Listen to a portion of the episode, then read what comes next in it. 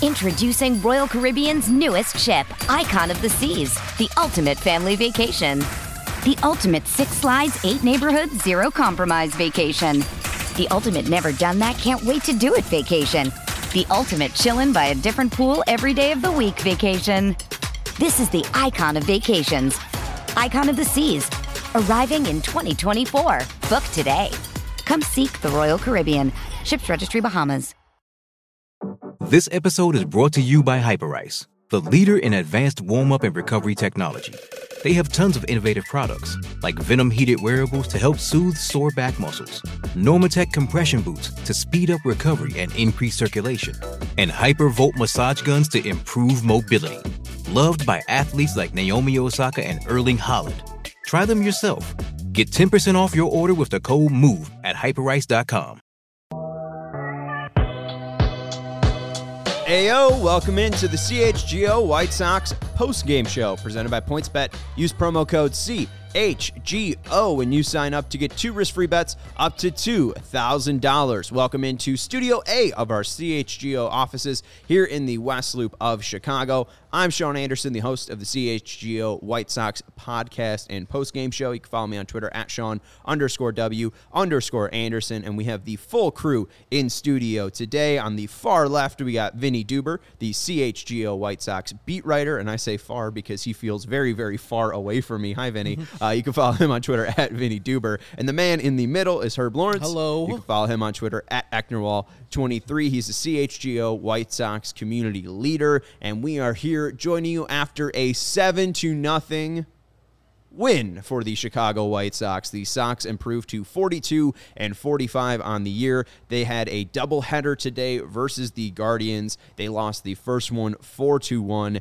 and won the second one 7 to nothing. We like to start with the positives and there were a lot of positives in game 2. The main one being Dylan Cease. Dylan Cease was not named an All-Star yet. Um, and, and watch out because uh, I think there's some injury reports uh, out there for a Justin Verlander, so he might not be on the roster. Dylan Cease might be making it, but he had an all star performance today. Let's look at the pitching line for Dylan Cease. Cease today went five and two thirds, allowed no runs, five hits, three walks, and struck out nine. Connor Pilkington, the former White Sox farmhand, went five innings, allowed four earned runs, six hits, allowed one walk and three Ks. But Cease had another eight plus K game today, and he leads the MLB. This is from Codify Baseball. Most eight plus strikeout games in MLB in 2022. Dylan Cease has 13 and leads the league. Shane McClanahan in second with 11. Corbin Burnes at 10. And old friend Carlos Rodon at 9. Cease has been phenomenal this year, and this was another uh, example of that today, Vinnie. I mean, it's getting ho hum almost, right? I mean, you know, nine strikeouts from Dylan Cease, and you're like, oh, he didn't get to 10? Oh, my goodness. Oh. Like, uh, the guy has been fantastic. He went out and did it again today. I don't think today you would. Uh, qualify as one of his most impressive outings of the year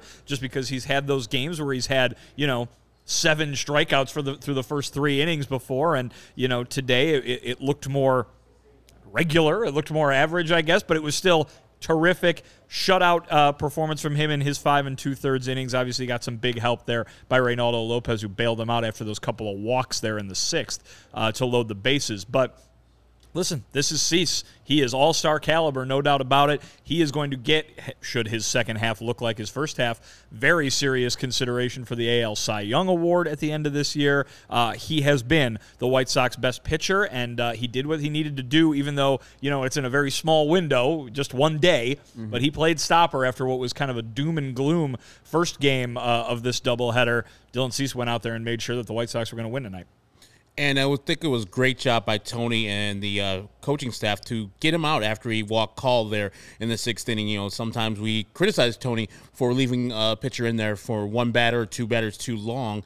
And it was good by him to see that t- uh, Dylan was done and that he could not locate his pitches, especially to a guy playing his second major league game in Alex Coley. They walked on, uh, I think, a three-two count. Mm-hmm. So yeah, Tried Dylan, to locate a fastball and just overthrew it. Yeah, Dylan is you know he should be an all star. Even if he has to pitch on Sunday for the White Sox, they should at least give him the recognition of being an all star. He can go check out the festivities on Monday, sit with his family, and then, you know, just chill out in the dugout on Tuesday if he does not want to pitch and he cannot pitch. So, there's no reason why he shouldn't have already been selected. And now with the news that Justin Verlander will be pitching on Sunday, and Dusty says that, hey, I don't think he'll be pitching in the All Star game. I hope the replacement is Dylan Cease. The only replacement I think right there for the American League is Dylan Cease. And hey, uh, I, I, we saw in 2015 Jake Arrieta end up winning the AL or NL Cy Young after not making the All Star game and in the second half having an ERA under one. I don't know if Dylan Cease can do that over 15 games, but hey, over the past nine games, he's been uh, pretty good. He's changed up some things. Uh, Steven, I'm going to jump to the uh, the final uh, graphic that I, I, told you to I'm pull up here. Uh, messing Steven up. I, am totally messing him up. Uh, but before his start on May 29th, uh, in nine games, in those nine games, he's had a 4.24 ERA and a WHIP of 1.3, and in his last nine starts, an ERA of 0.53 and a WHIP of 1.15. We see Dave uh, uh, barista uh, yep. in, the chat uh, saying Cyrus Cease. Um, so shout out to uh, Cyrus Cease, um, and also send it in the painting as yeah. well. Oh yeah, it's awesome. Thank you very much, Dave. It was awesome uh, to look at. I'm going to frame that up and I have it at my house, or we can have it here. I don't know if you guys want it here, but because we can't put it like anywhere where it can be shown, but I'll have it prominently figured at my house. And White Sox Tom asked, "Who cares about a meaningless game?" Dylan Damn Cease. Right. Well, and what can we? All those players care about that meaningless ass game. And well, and make it and and making it less meaningless, right? I mean, I think certainly the we've been talking about fan frustration for a long time here. These White Sox have not shown yet to this point the capability to get out of this little sub 500 zone that they're in. But hey, Dylan Cease won them a ball game and got them closer to where they need to be we'll see if that's how it's going to go starting again tomorrow. Who knows? The way things have gone for this team, it, it hasn't been that way, but it you got to start somewhere, and you got to. I think I saw another uh, thing earlier that was, you know, this is a big a big road trip in, in which they could have made it up ground, and they're just and they're just staying afloat well, staying afloat's better than the opposite. Right. And the way that the Minnesota Twins are playing and the way that the Cleveland Guardians are playing, staying afloat means you you could you could make something happen late in the year, even though it's it really has seemed and has been so disappointing to this point. And we'll get to it a little bit later, and I know it's early on in June, but right now the White Sox, out of the Twins, Guardians, and, and Sox, have the best record in July out of those teams. Minnesota's been struggling a lot, Cleveland's been struggling a lot, so um, it, it's been difficult. And yeah, I mean, even if it is a meaningless game, it's not meaningless for Dylan Cease because first off, he just got an agent this this offseason, an agent upgrade, and he's looking for a contract. So if the White Sox are looking to keep Dylan Cease, the more and more games like this, the higher and higher that price tag gets because now, and I think Snake Eyes said it a little bit earlier, he is the MLB leader in strikeouts. He's at 142. Rue McClanahan's at 141. so this is the, uh. the, the strikeout leader, and if he continues this, this will be the first White Sox player to lead the AL in strikeouts since Chris Sale when he had 274 uh, back in 2015. So this is possibly a meaningless game, but uh, Dylan Cease possibly making history for the White Sox is anything but meaningless. Well, and let's let's pump the brakes. I get, I well, get, I get the frustration, but we are far from them playing actually meaningless games. You know what I mean? Right. We we are far from talking about uh, that Dylan Cease is playing for for personal stats and and and contract future contracts.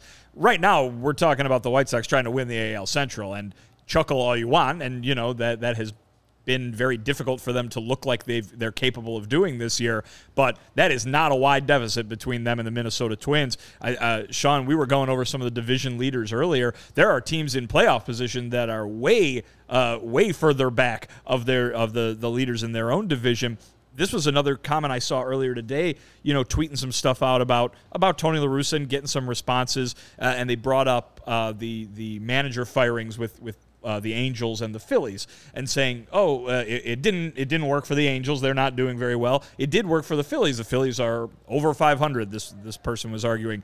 The Phillies at the start of the day had a bigger gap between them and the first place team and then their division than the sub 500 White Sox did between them and the Minnesota Twins. Well, and the Rays just won today. They improved to 47 and 40. The Twins right now are currently losing to the Brewers, so that would put them at 48 and 41. But the Twins lead their division at 48 and 41 with the, the same win percentage. The Rays will be 14 and a half games back of the first place team. They are in second place and are 14 and a half games I think the Rays back. are in third place. Right now, I think uh, I think uh, they just won. I think Boston hasn't gone final Okay, yet. they opened the Um, day in third yeah. place. yeah, I think they opened the right, day in yeah. first place. Um, I think Boston's still playing. I'm not sure. Um, Boston, Boston lost today. Boston lost to Tampa. There, you you go. go. There Um, you so go. Tampa leapfrogs them, but still, I mean, the, Mm-hmm. the- Tampa would be uh, tied at first place with the Minnesota Twins. And uh, the right White now. Sox are five and a half games out. The Twins are currently losing to the Brewers in Minnesota, where they don't have a fucking dome, so they're delayed in the sixth inning. Why would you like? Why would you? I know the Metro dump was bad, but why would you just continue having the dome stadiums? You know, because you know you live in Minneapolis, where the weather is not always great. It's just dumb.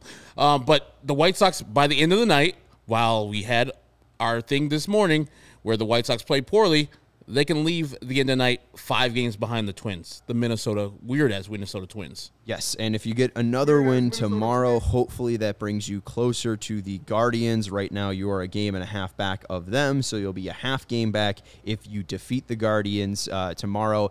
And you have Lucas Giolito on the bump versus Aaron Civale. You should have the better pitcher in that matchup. Uh, that hasn't always worked out for the White Yeah, Sox this year, but um, it, it, it should be interesting. I do want to continue to talk about Cease because he has been a huge bright spot uh, for the Sox. I want to look at his pitch mix from today and show you how he got it done versus the Guardians. Last time he faced the Guardians back in April, he went five and a third innings, eight hits allowed, four earned runs, two walks, and three strikeouts. Today he goes five and two thirds, uh, five hits allowed, three walks, nine Ks, no earned runs. He was much much better today, and I think part of that is the slider. Um, he's used his slider a, a, a huge uh, a huge jump compared to uh, May. Uh, he's just used it more and more as the season has gone on. Um, and looking at the other graphic, sorry, Stephen, not this one just yet. Um, looking at the pitch mix today, relying on the slider a ton. 54% of the time he used that today. The fastball he only used 33% of the time. The knuckle curve he used 12% of the time, and a 68% swing and miss uh, percent for the slider. Um, absolutely dominant were the slider today. 19 swings and miss. All on the slider only. Uh, his called strike plus whiff percentage is at 35%. MLB average is at 27. Dylan Cease dominating, and it is just because of that slider. He's used that slider more and more. He's really found that pitch. It's a at a nice uh, differential between his fastball, so it kind of works like a, a changeup. Stoney's mentioned this before with Michael Kopech. Uh, Kopech's fastball is so fast, and then that slider is just at such a differential that it kind of works like a changeup. Cease has a changeup, but it's not a great one. Um, that slider kind of works like that as well. Uh, guys just think it's a fastball the whole time and just constantly swinging over it. And and let's look at what it's done for him. Uh, it is the best pitch in baseball right now, and it's not even used that much at the current moment. Uh, run value is a stat for Statcast. He has the best pitch in baseball according to run value at negative 20 uh, run value. That's his slider. Corbin Burnes also has a negative 20 run value on his cutter, but you look at the usage there. Dylan Cease is using it far less and getting the best results out of any of the pitches in the top five. 38% is well below any of the other usages at 56.6 being the second uh, least there. And the batting average on Dylan Cease's slider, 132. The slugging percentage, 179. It's turned him into a different pitcher completely. Yeah, imagine having a 98 plus fastball and it being a secondary pitch. It's just like his slider is just so filthy. Like we're looking at those pitches, grown Major League Baseball players who have been tattooing balls, and Steven Kwan and Jimenez, and even Jose Ramirez, making them all look silly on the slider. And even if you look for it and you know it's coming, you still gonna swing it. I mean, how many times have we saw Jose Ramirez just turn around any ball that the White Sox pitcher would throw to him? With that slider, it's the ultimate equalizer. He swung and missed a couple of those balls in the dirt, as you said.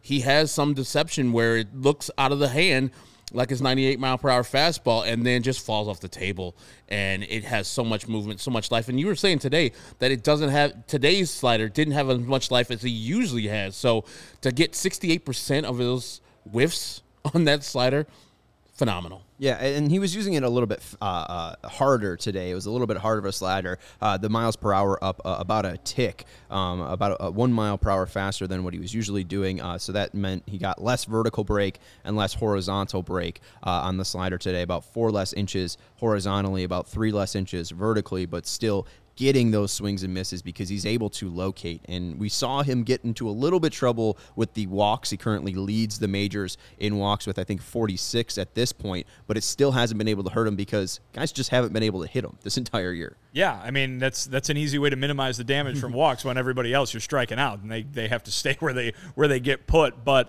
um, I mean, listen, he's he's definitely got room to improve still, right? Which is crazy to think. We're talking about the guy who leads the majors in strikeouts. You know, is is an all star caliber pitcher. We're talking him about him very nonchalantly as a Cy Young candidate, and every time you bring up him at all to anybody involved with the White Sox, it's yeah, and he's getting better. Yeah, and there's more to go. Um, I mean, folks might have seen my story on him from a couple days ago, where Lucas Giolito told me the ceiling for this guy in talking about Cease is multiple home or multiple Cy Young awards.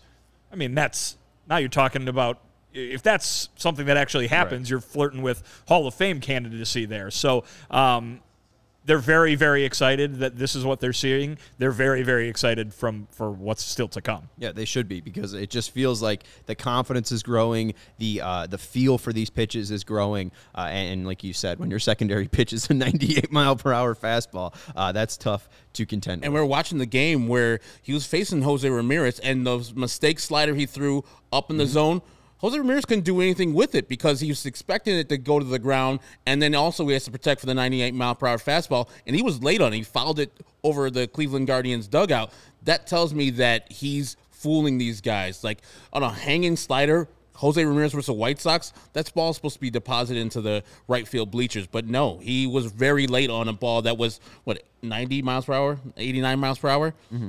You should be looking dead red, red in that situation. No, he was confused on how Dylan was throwing him. He's becoming like a actual pitcher with great stuff. Like he has great stuff before, but now he's playing with these guys. He's he's working the counts in and out. He's using these pitches in different times. Like how many times did he throw 98 mile per hour fastball down the middle and just freeze guys? Like he did that with the fastball twice, and I did- think he did it with a knuckle curve one time. So these guys are just like, I don't know what's coming, and when it does come, it's filthy. Yeah, absolutely. And I do want to go into this one question uh, that they brought up on the broadcast today, talking about game one and game two. You knew Bieber was starting game one, you knew Cease was starting game two. Why not have Cease versus Bieber in game one and then have Davis versus Pilkington to, I guess, kind of give you a chance? Uh, Steve Stone st- said that, you know, the idea, I think, is the White Sox have never had success against Bieber. He had a 95 pitch, uh, you know, one earn run complete game today, and I think the White Sox have an OPS against them uh, against him uh, uh, uh, under 550. So they've had lifelong struggles against Bieber. But what are your thoughts on possibly having a more competitive pitching matchup or balancing the pitching matchups a little bit more? it's weird. The first thing that comes to my mind is actually routine. It's actually, you know, we've seen uh, from Lucas Giolito numerous times uh, where he has preferred to pitch in the evening. Um, you know, maybe that's just a personal preference for him. But I think, too, when you've got this weird noon start in the middle of a series. Uh, obviously, Dylan has pitched, you know, on Sunday afternoon games before and stuff like that. He's not uh, unaccustomed to it, but perhaps the preference is that he stays in his routine and he gets ready for that that evening start, that uh, seven o'clock local time start. That these guys are just used to doing. Uh, starting pitchers are uh, very, very, very dedicated to their routines, and, and maybe that's a, a a factor in letting your guy kind of continue to stay in the zone that he's been in for the, for however long. You mentioned the last nine starts now that he's been grooving. Um, maybe that has something to do with it. Again, I don't think that uh, you know. Let's say the uh, tomorrow was a regular getaway day kind of schedule, and it happened to fall there. I, I don't think Dylan's saying, "Oh no, I can't pitch tomorrow," but. There might be something to just kind of leaving him in the regularly scheduled time slot, so to speak. The only thing I would say is that you would probably want your better pitcher pitching the earlier game just in case that first pitcher gets rocked or like if Davis Martin would have got rocked today, now you got to use your whole bullpen and you don't know maybe um, they, those people will not be available for the second game, so you wouldn't have the Kendall Gravemans and the Reynaldo Lopez is maybe not available for that second game. But the way Tony used the bullpen, there's no uh, chance of happening there. But yeah, I can understand why you don't go against Shane Bieber. You're like, okay, the hitters are not going to give him enough support. Yeah, Dylan's probably going to shove out there, give up one or less runs but you don't want that effort to be wasted on a uh, offense that's not going to get any runs off of this uh, Shane Bieber. So let's try well, to get one. We know we got that second one and see if Davis Martin give us a good effort, which he did. And the hitters like, mm, three hits. Here you go. Right. And do what you want with this. And two, I mean, if the White Sox hitters, you know, you're kind of looking for them to win that game for you against Bieber, where, you know, obviously Dylan Cease just completely shut down the Guardians today that would have, you know, if the White Sox got one run off of Connor Pilkington, they still would have won this game today. Well, I would say this too. I think Davis Martin has shown that he can put the right. White Sox in a position to win, and yes, so I mean, I, let's put it this way: it's not like they were sending out a bullpen game against against Shane Bieber, or you know, a lot of people sometimes suggest this. I don't think that's this is what the team is thinking, but a lot of fans will sometimes look at a pitching or you know a pitching decision for one half of a doubleheader and say, okay, they're hoping to win one of these two, kind of thing. Um, I think they have confidence in Davis Martin, not to go out and be as good as Shane Bieber, perhaps, but to put the White Sox in a position to win. And heck, I think he did that today. Definitely. Right. And yeah. two, you're expecting that your offense will probably put a little bit more pressure on Bieber. You'd hope that he'd get to 100 pitches and you know force their hand to take him out. The White Sox offense never did that. So even right. if you know they they they you know. They, Davis Martin gave them a shutout today. You know, I guess they would have won one nothing, but uh, it would have been a real hard fought battle right, right, there. But yeah, Davis Martin gave them enough of an effort uh, to get a win today. I bet against them in that game, and I bet against them on my favorite sports book. I also bet uh, on them uh, in the second game. So, you know, I won money today with my favorite sports book, PointsBet. The best way to support CHGO is to download the PointsBet app and use code CHGO when you sign up. If you do that right now, you get two risk free bets up to $2,000. But that's not it. If you make a $50 or more first time deposit, you'll receive a free CHGO membership, which unlocks all the web content, and you'll even get a free shirt of your choice from the CHGO locker. That's $2,000 in free bets, a free CHGO membership, and a free t shirt from the CHGO locker, all for making more than a $50 first time deposit at PointsBet. If you have any questions, you can email pointsbet at allchgo.com and we will help you out. PointsBet's your home for live in play betting, and it just got even better. If you see an edge in the game you're watching, if your favorite team is primed for a comeback, don't just watch the game, bet along with it live. There's more live betting, more live markets, and faster live cash outs with the PointsBet app. So what are you waiting for? It's time to elevate your live betting game. Download the PointsBet app right now and use promo code CHGO and you sign up. Once the game starts, don't just bet Live your bet life with PointsBet. If you or someone you know has a gambling problem and wants help, call 1 800 Gambler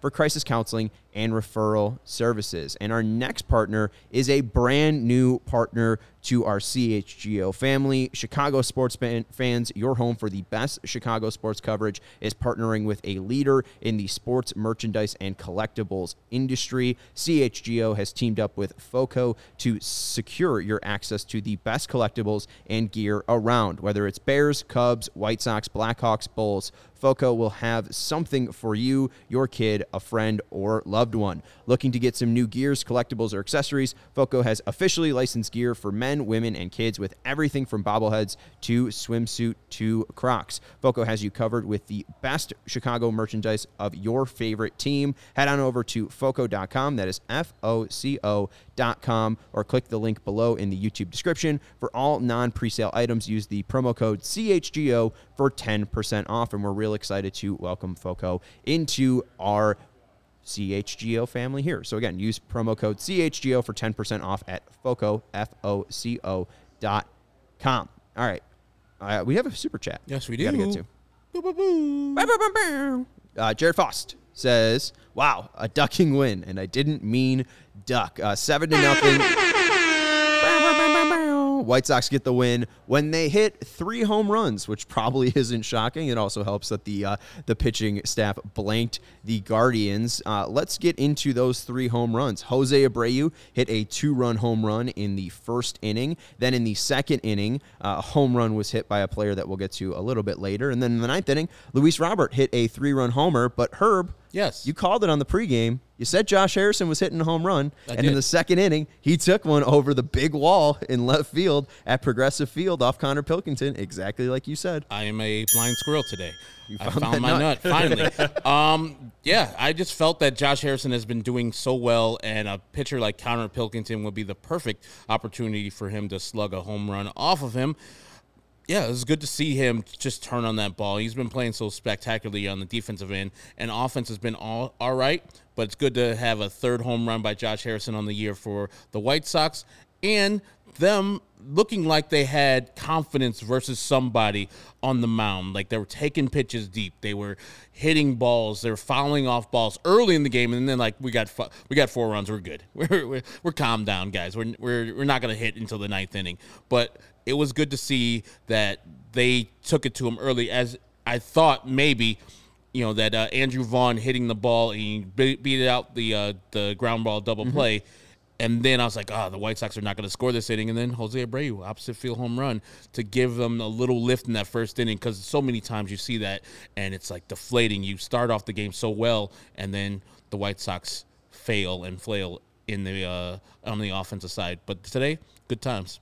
Listen, home runs. That's what we've been waiting to see from this White Sox team for a long time. I mean, they still rank near the bottom of the league in that category and all the power hitting categories, really. Uh, it it is it remains surprising that a team with this lineup is not hitting more home runs than they have been.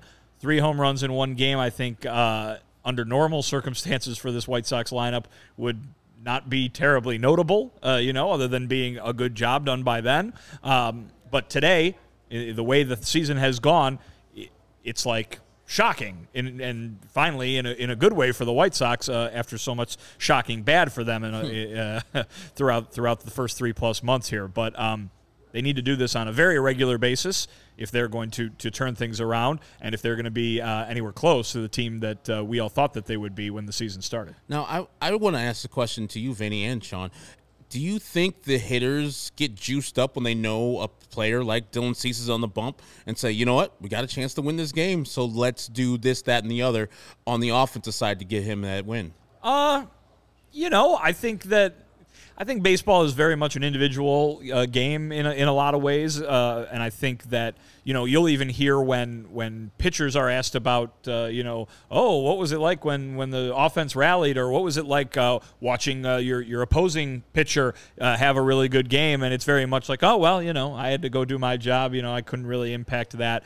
Um, I think that seeing good is probably helpful, right? And Yeah. so when you've got a, an offense going out there and providing some early runs, that's probably helpful to a pitcher. When you've got a pitcher really performing really well, it, you know, we talk about it being contagious, right? Uh, whether it's whether it's hitting, whether it's pitching, uh, whether it's you know just running, or whether it's some sort of intangible thing, I think it can all be contagious. And uh, to see Dylan Cease go out and pitch as well as he's been pitching for the last, you know, 10 starts now at this point is obviously going to be a positive thing for everybody in that locker room. Uh, there's probably a little bit of, hey, we got to make up for what happened in that first game.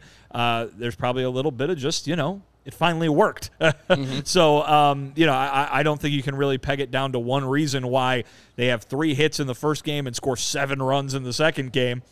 But, you know, Well, I hate to peg it down. I think it's just because there was a left-hander on the mound. I mean, that's the real Sure, thing. I, I, I think it's less about Dylan Cease being on the mound and, and winning it for the Gipper here. Um, the White Sox before today had an OPS versus right-handers at 662. That's probably around 660 now after how bad they were against Bieber and against left-handers. They have an 800 OPS. So, sure, you but know, I would think say this: that. this game looks a lot different if, from from a how do you feel about the win standpoint if Luis doesn't hit that home run in the ninth inning? Yes. That's just because a seven to nothing blowout win is a lot different than a four to nothing win where the pitching was fantastic, but the offense got all their runs early, and even their fourth run they scored on an error. You mm-hmm. know, I mean, so I I think again it's it's one swing of the bat. You know what I mean? You, you hate to to say that it's going to do anything, but it certainly, in hindsight, makes the game look a lot different than it could have otherwise. Yeah, and that's fair because even in that moment, if it's four nothing, Luis doesn't hit that home run,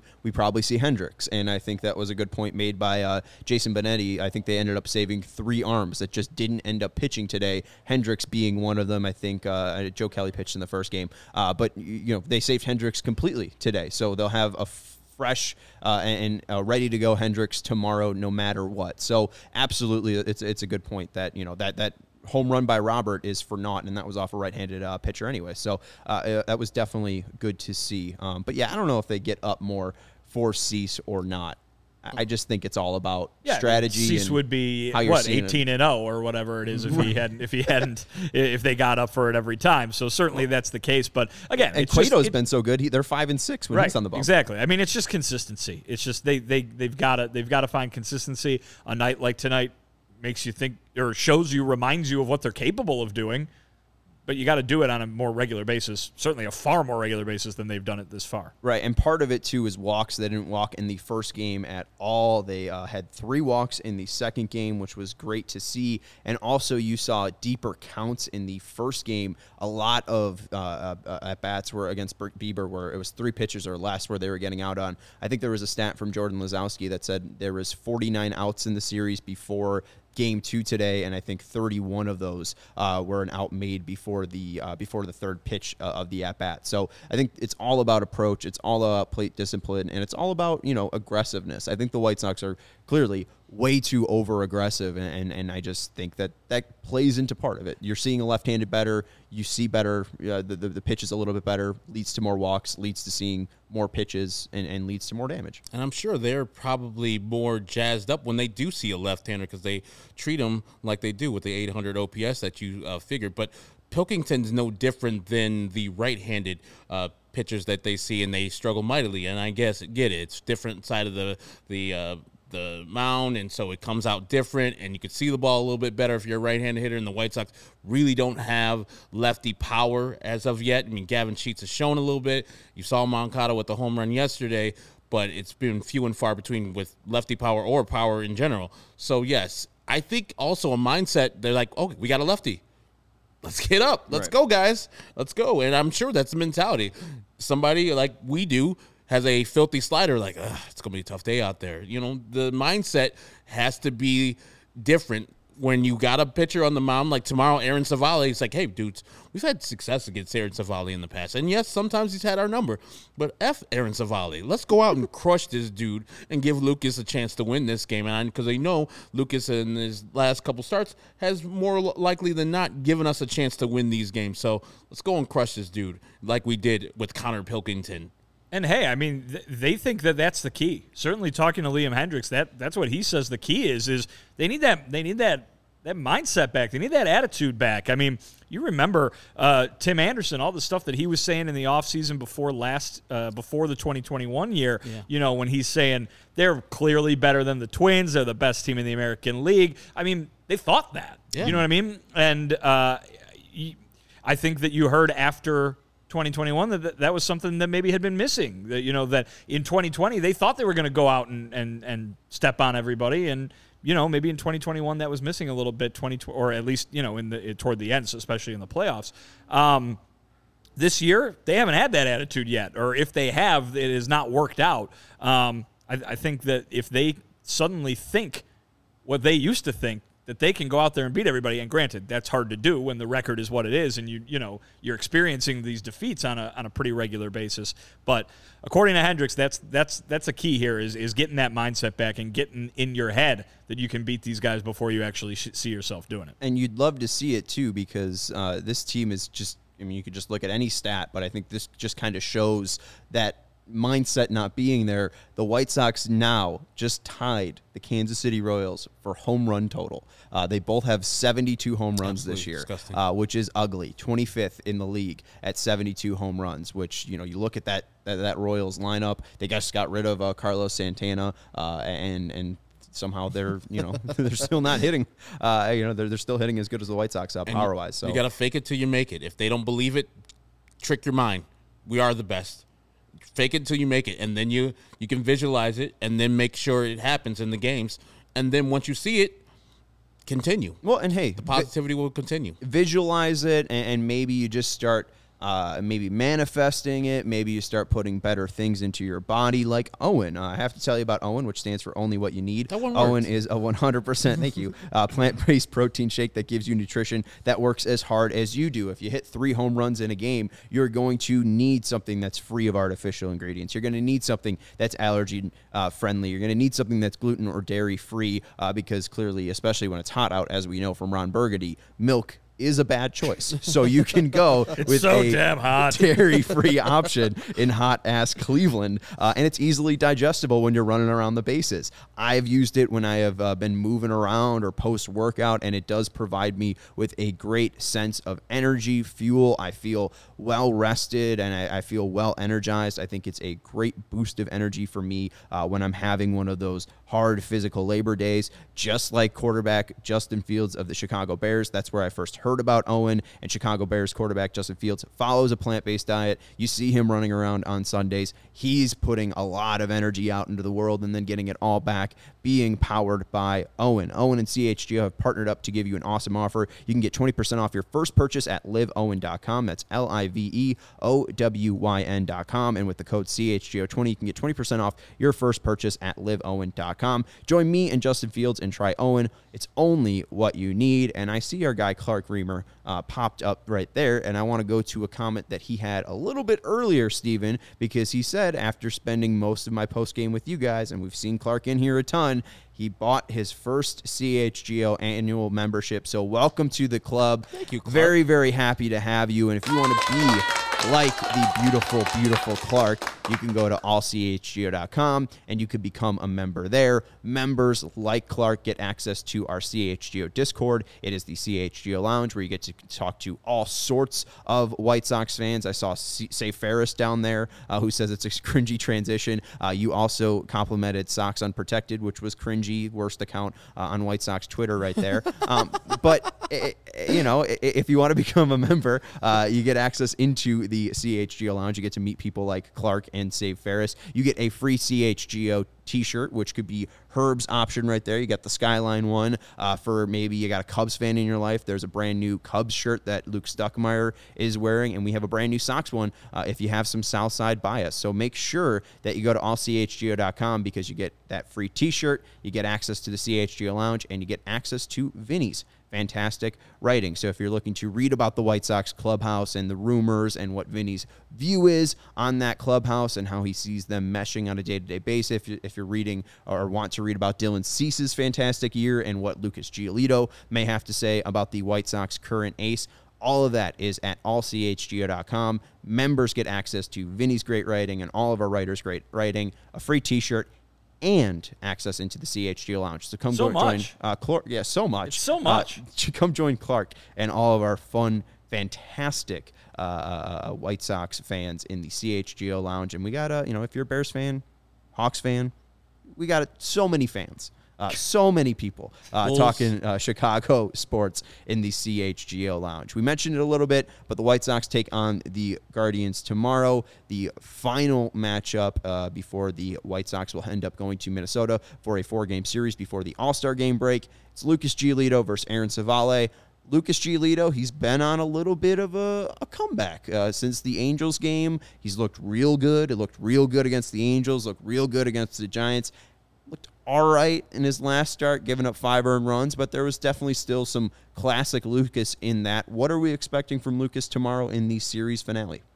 I'm expecting him to go out and do what he's been doing as of late, trusting his pitchers, trusting the catcher to, put down the right signs, and focusing on just executing the next pitch. It seems so many times that he had troubles is where he just lost focus on in one inning, and you just get beat. Like the last game, we some of us thought that he was left in the game for a couple of hitters too late, but it's his job while he's out there to execute his pitches. No matter if Tony or Ethan Katz is not taking him out of the game, hell, do your job. And versus Cleveland, this is a big one. This is what we need. We need to split this series and go to uh, Minnesota no further back than, well, currently it's five and a half games. The uh, Twins are currently losing two. They've resumed that game to the Brewers Ooh. in the sixth inning. So we could be five games after tonight. And then if we win tomorrow and, and the Twins happen to lose the Brewers again, go to that game and on Thursday where it's tied up, or we can have a chance to be tied up before the All Star break. So Lucas just has to execute his pitches, not worry about the all the stuff on the outside. Whatever one, whichever pitch is working, the secondary pitch, whether it's slider or his changeup, use it. As we've seen Dylan Cease go to his slider because it was working, and not go away from it because you know you think the guys are on it. No, just go to that pitch. And then lately, it's been it's more his changeup that's been working for him. So I would want him just to focus on every pitch, get the job done. If we get three earned runs or less, I think the White Sox can win that game versus Aaron Civale. We're, we're about to find out how big Lucas Giolito and the White Sox think this this game is, think this series is right now. Because what what did Lucas Giolito do really really well over the last couple of years? Gets up for the big games. Oh, yeah. uh, you know, I, I, remember back to last year, game against Houston on the South Side, game against Milwaukee uh, up in Milwaukee plays he, he, comes to play against good teams in big moments. Obviously, you can go all the way back to the 2020 mm. playoff game in Oakland. Um, Possessed that game. And then what about playing throwing against Minnesota up in Minnesota? That that's 2019, right? I mean, yeah. Uh, I mean, he gets up for him. He gets up for these big games. He knows when the when the lights are the brightest. He knows when they need a win. You, obviously, he has not been the guy that he wants to be so far this season, but you know it's in him and you know that he has been working every uh, every damn day in between with Ethan Katz, with his buddy Ethan Katz, to get back to what he considers normal. So uh, we're going to find out um, exactly how uh, big of a deal these White Sox think these games are because Lucas Giolito, the guys that feeds off big deal games, is going to be on the mound tomorrow. Liam Hendriks called it called it crucial, called it crunch time last week.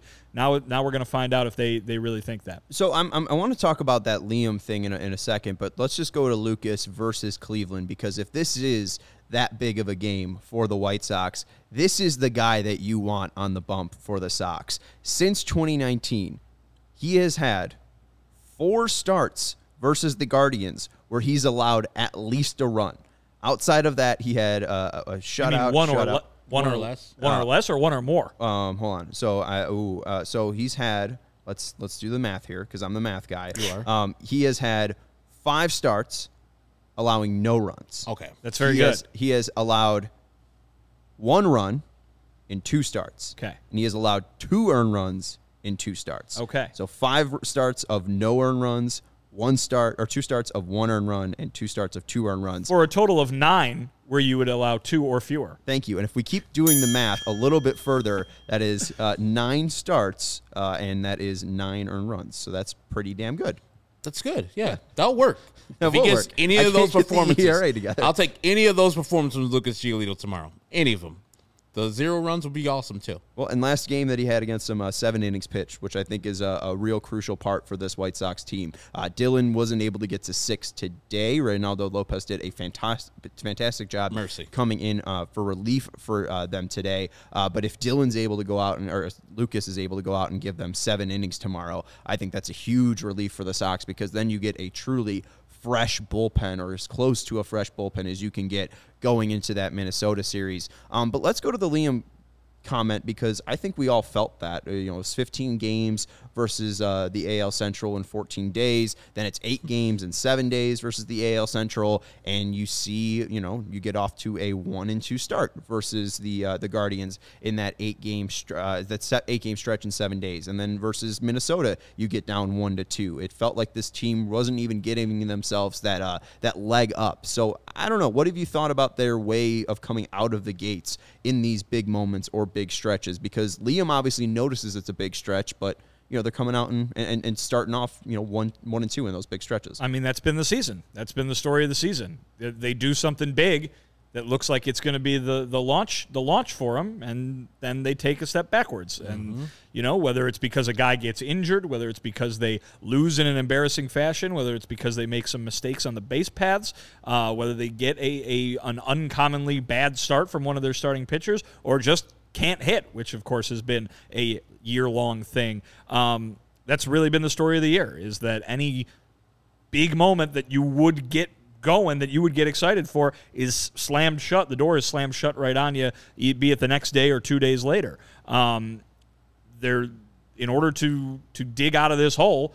They got to string together wins. I know we've got people have been saying literally the entire thing that you know you can't talk about a turnaround until they win five games. Yeah, you're probably right. Mm-hmm. Probably might even be a little too early to talk about a turnaround if they win five games because that just gets them a little above 500, right? I mean, they need to turn this around in a big way. Uh, they're not going to do it if they keep doing what they've been doing all year, which is every time something good happens, something bad comes along to, to counter it. They need to string some consistent good together, uh, and they know that this is an opportunity to not just do that against a Cleveland and a Minnesota teams that have not pulled away, but they could not only do it, but they could do it and catch the division leaders, and all of a sudden they could be, you know, challenging for the division lead, have the division lead, and they still are just in the process of getting up off the mat. I'm gonna quote one of my good friends, Matt Weber. The White Sox have played their worst baseball and are only down five and a half games. The players got to think about that all the time. It's like we've played like shit, guys, and that team's not going away from us. Let's start over the season.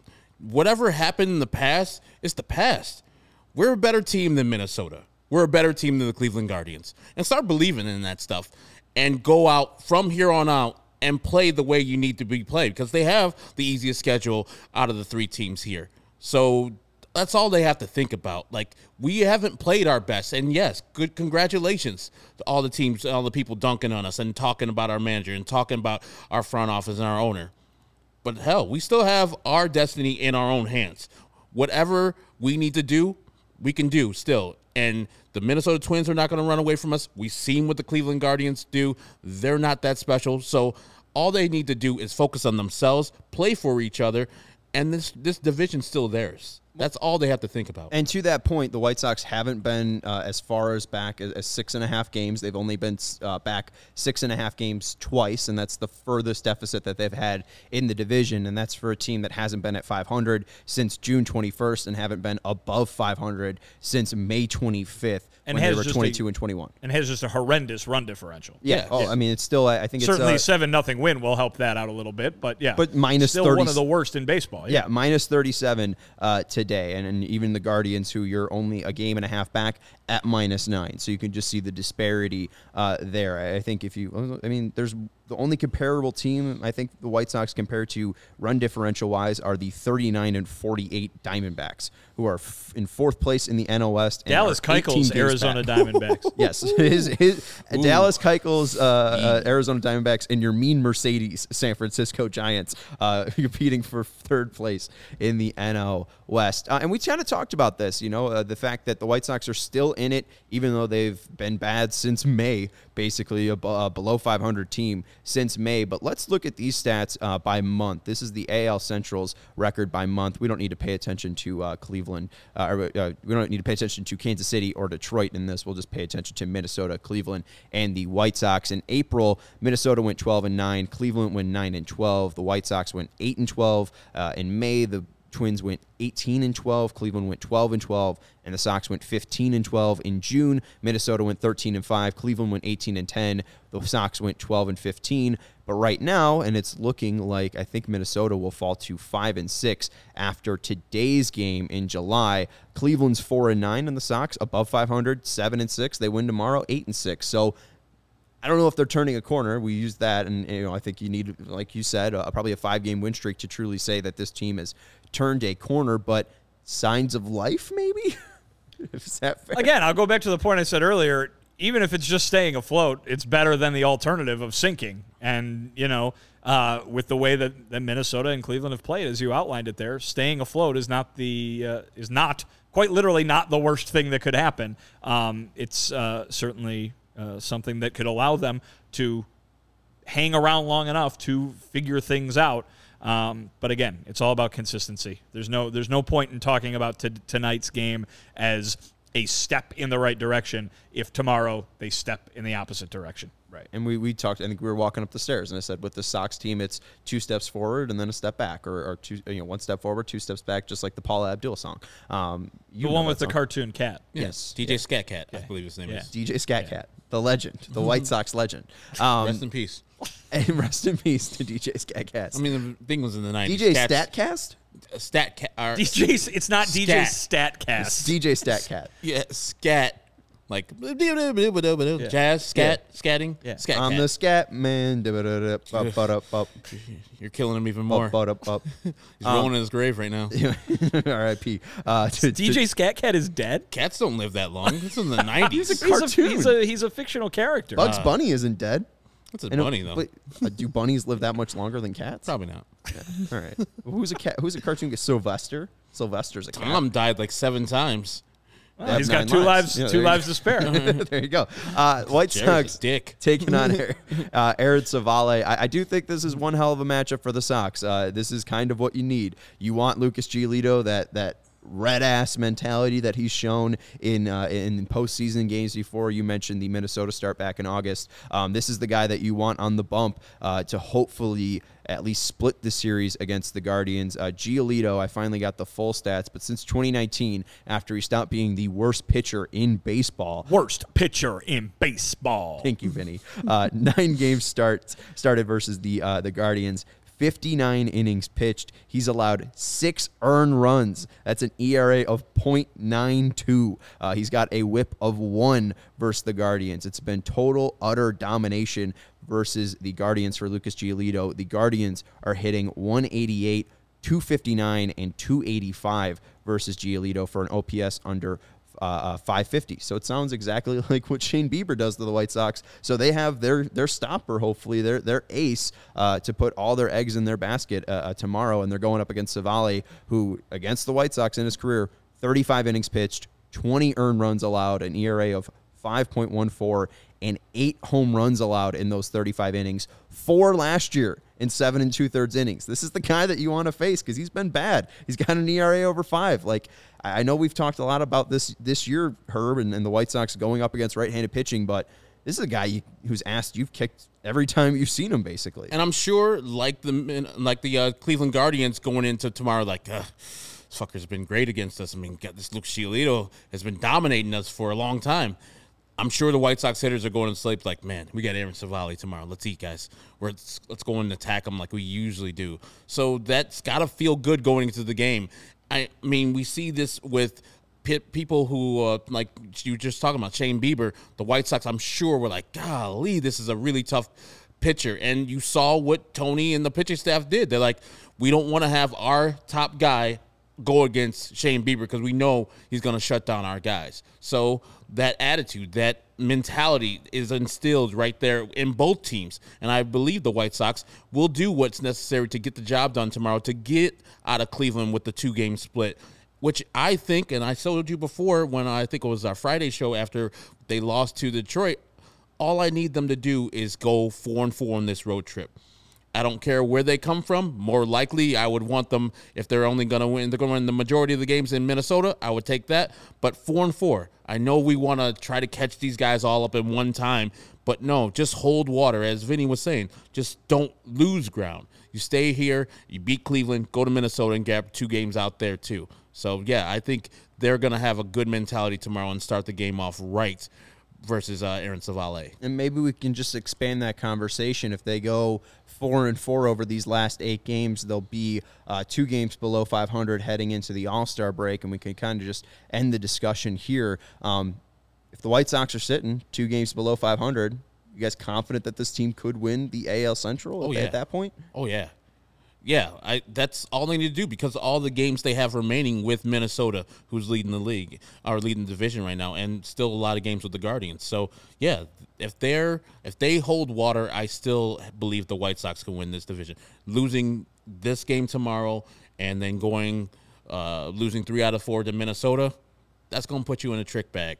Still have a chance, but I'm to have less faith that the White Sox can get the job done if they do not win these games out in Minnesota and tomorrow's game in Cleveland. Could they do it? Absolutely. Have they shown that, that to this point this season that they can do it? No, they have not. So are they going to do it? I have absolutely no idea. See, and, and, and, and I got this one guy who's like all up on Vinnie's jockstrap in my in my Twitter mentions, being like, Vinnie carries water.